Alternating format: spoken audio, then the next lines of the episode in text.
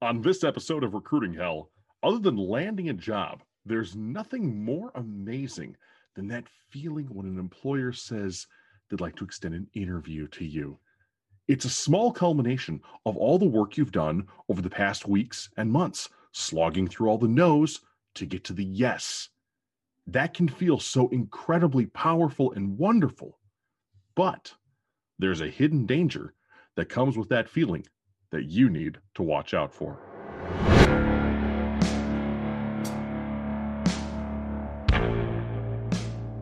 Hello, and welcome to Recruiting Hell. It's great to have you here with us today. I'm your host, Rob Conlon. This episode is a bit of a spur of the moment type one. It was put together in a very short period of time in order to capture some of the feelings and emotions that were running through me and to be able to speak on them candidly and accurately to open this episode, we're going to start with a quick little something about that feeling that comes from getting a response from an employer who actually reaches out to you in a meaningful way. That little personalized email from someone who's a real deal human being and an employee of the company that you're trying to get hired at is one of the most wonderful reliefs in the entire world. Now, this isn't to slight recruiters at all. In fact, I've met a ton of them over this past year, and I've even had a couple of them on this show. There are great recruiters out there, and there are ones that give the profession a bad name. Good guy and good gal recruiters, thank you for everything that you do to help people get into meaningful positions. Cam Macias, Joel Lalgee, the rest of the crowd from LinkedIn that I hang out with and follow are some of the wonderful people you may want to follow as well. And bad apple recruiters, step up or step out, y'all. Now, back to the point at hand, it's the relief that you get with this timely response from a hiring manager. And that relief is actually palpable. You can feel it in your chest, your lungs, your neck, your shoulders, which are coincidentally most of the places that a lot of people carry a lot of stress. Today, I'm going to take you through a short experience I had with a company that I recently came into contact with via my efforts on LinkedIn which by the way, if you're looking to get that going, please reach out and we can make sure that we can get you a bit of a jump start. Social media is one of the biggest allies you have in your job search. Love it or hate it. One of my favorite ways to think about social media is that it's like it's like a cursed sword. It may make you the greatest hero in the land, but it exacts a price from you. And whether that's a physical price or a spiritual price remains to be seen. Now, Dungeons and Dragons references aside, social media is what is going to help you win your battle against your job hunt. So, whether you're watching this on YouTube, which by the way, if you are, you should subscribe, hit the bell for notifications, and like the video if it is helpful to you, or if you're listening to it on your favorite podcast platform where you could leave a review or share an episode with some of your friends, social media is a necessary evil for your job hunt, unfortunately. So let's examine, though, how this necessary evil paid some dividends for me in the past 24 hours. We've all been to those websites for hiring. They have antiquated systems that gather resumes and they fill in all the information wrong, and then they ask you to talk about your work experiences. excuse me. On a more serious note, these methods of gathering data on potential hires definitely seem, you know, robotic, and there's a human element behind it because somebody has to program them, somebody has to tell it what to look for. And we, of course, call those systems applicant tracking systems or ATSs for short. ATSs feel incredibly impersonal and can be at best something that's maybe a little frustrating to applicants. Now, this is why a more novel approach stands out and can be something that's a huge breath of fresh air. So, enter my connection on LinkedIn. His name is Dan Sanchez. Dan is a connection I made a few months back, and he works for a company called Sweetfish Media. Now, Sweetfish specializes in producing podcasts for business to business or B2B clients. One of the big things in the marketing and business world is that these little things that you're listening to called podcasts are actually becoming quite popular.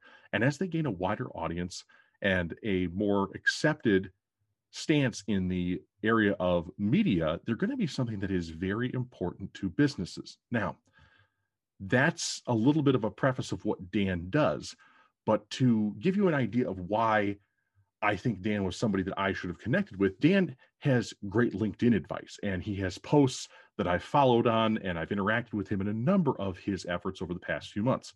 So, what this did for me was it primed the LinkedIn algorithm to feed me more of his posts. And had I not done so and been diligent in my own LinkedIn posting and responding, I might have missed this.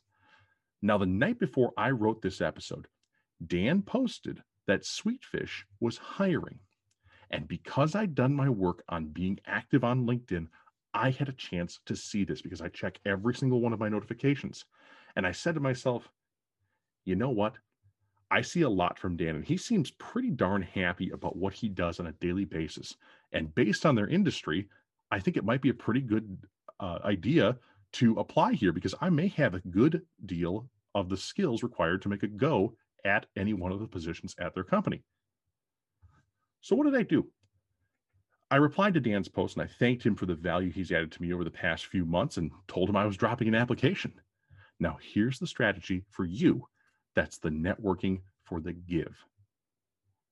So, by posting that I'm applying, I'm giving Dan's post more attention in his network.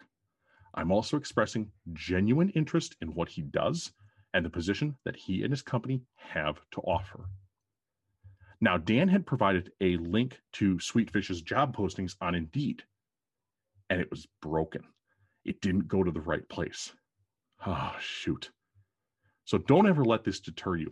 If somebody says they have a position open at a company, don't take the easy route all the time. If you can get there by taking the easy route through Indeed or LinkedIn or wherever it may be, go for it but you need to also make sure that you're headed to company websites to get on their careers pages. So go to that website. I went to Sweetfish right away and I found their careers button at the bottom. Once I clicked it with a bit of excitement because Sweetfish produces podcasts and it's something that I really enjoy, I was greeted with perhaps the most unique applicant experience I'd ever had. So when I clicked apply, on the screen, it simply asked me, the role I was applying for, A through G, I think there were six or seven different one of the ones of them, and then it showed me, "Hi, it's great to meet you. What's your first name?" Okay, this is a, a bit different. So it presented me with about ten other questions that were, you know, real simple. I soldiered on through these uh, and felt like I was making a bit of progress, which was awesome. And all the while, it's in the background asking me questions that will help build me a profile for their company, done in a very conversational manner. Thank yous. Hey, we appreciate you applying, little extra steps along the way. And it was all done in this great conversational manner, even though it was administered by a machine. Around question 12, it got a bit more serious. They asked, Tell us about the best job you've ever had and why.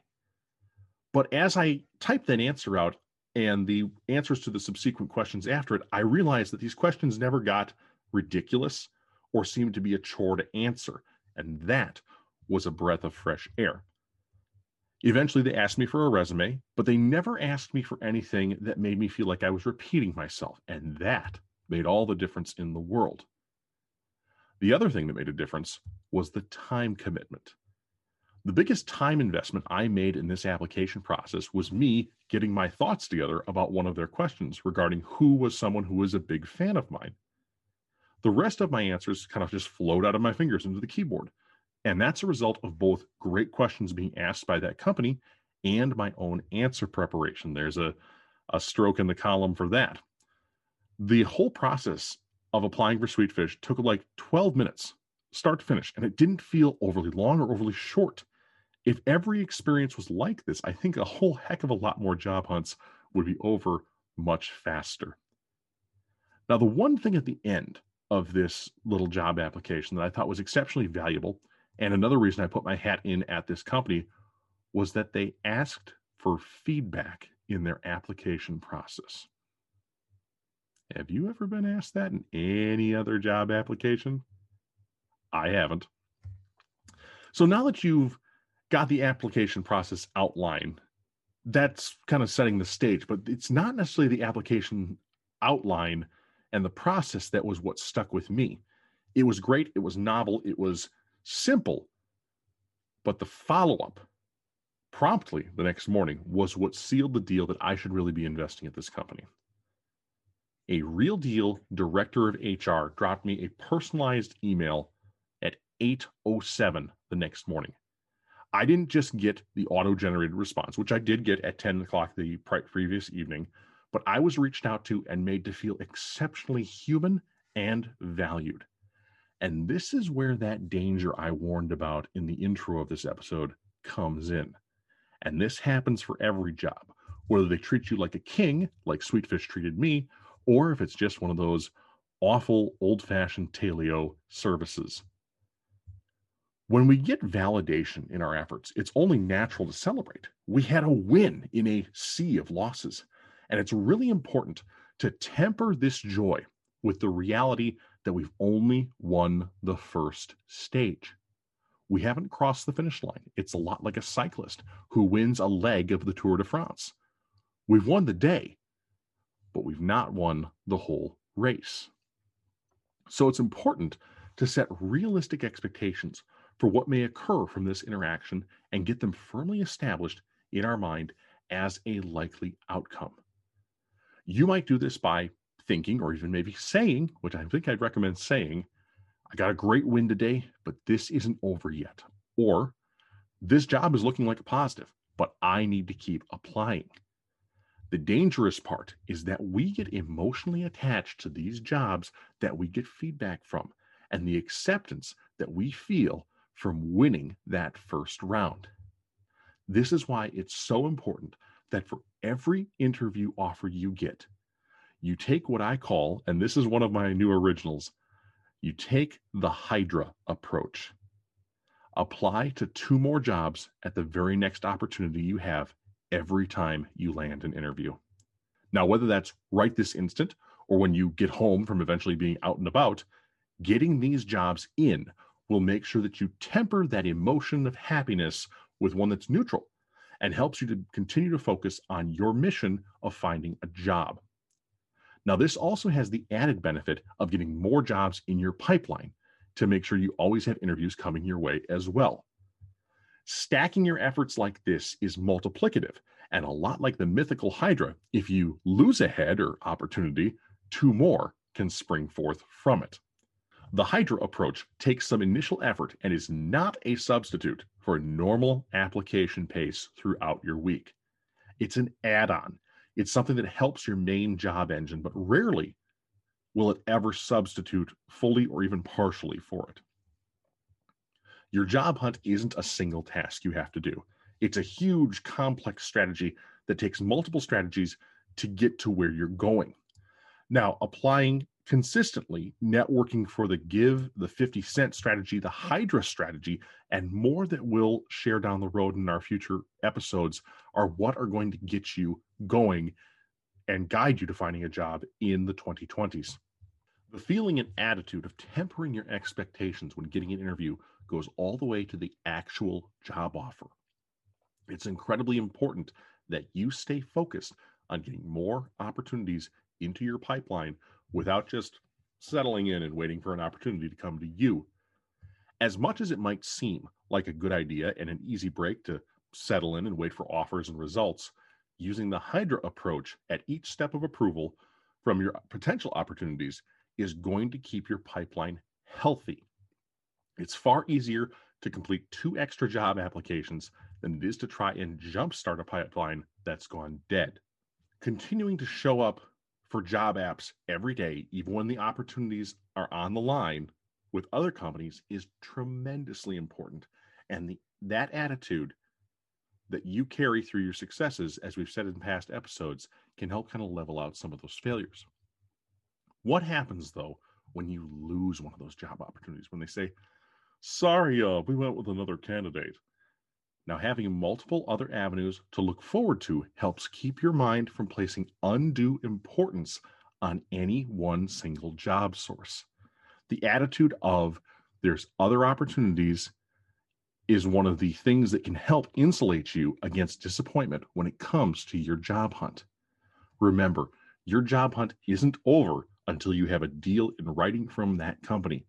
And even then, you may still want to continue to do your job hunt over the course of the coming months and years in case you wind up in a bad situation again. Another reason that we cultivate multiple offers is not only for your own selection, but also because companies have varying interview lengths and processes, some of which can be a bit overkill. This aspect of the job hunt can be particularly frustrating when interviews stretch into the three and four mark for what we would probably consider an entry level position. In my career of hiring people, I've seen a number of companies that just approach that line of getting to the point of, I guess, ridiculousness. But if you're in a job application process that's pushing into an interview number three or number four with no end in sight, and the compensation is not any greater than $30,000 or so, it's time to ask yourself if the time and effort for that job is really worth it. There's also something to be said about withdrawing an application. Don't be afraid to do it. In fact, now that I really think about it, that might make a fantastic second mini episode. I think we'll do that. In summary, when things are looking up, it's important to keep your nose to the grindstone and continue your job hunt relentlessly. Your efforts to obtain multiple offers from different companies can also be used to better your financial situation, but it may not be wise to play two companies against each other. And that's something else we'll investigate in the future as well. Now, closing out for us here at Recruiting Hell, we want to remind you that it is so important to take care of your, your physical and mental health during times that you're out of work or looking for new work. This episode, as well as so many others in this series, are designed to make sure that you're okay. Uh, I have the famous saying of make sure you check up on your people. With the way that this decade is going so far, this is my way of checking up on you, making sure that you know that you're valued. You know our mission to help 10,000 folks get the education they need to find a job they love when it comes to job searching to help 100 of those people actually land a job and to save 10 lives from deaths of despair due to finding meaningful work that helps people continue the lives that they want to live. So, closing out, a reminder our free job hunting guide is, of course, available at recruitinghell.com. I actually popped it on the front page, and of course, you can click that button called free guide. You know, it's right there, and it will take you to our page to download six strategies to end your job hunt for good. I really do, as always, hope that guide is valuable to you and gives you the tools to help you or someone you care about set up a great job hunting strategy. You can also subscribe to us on your favorite podcast app and, of course, on YouTube. That's where we're pushing a lot of effort towards now. You can actually see VODs and all sorts of things like that.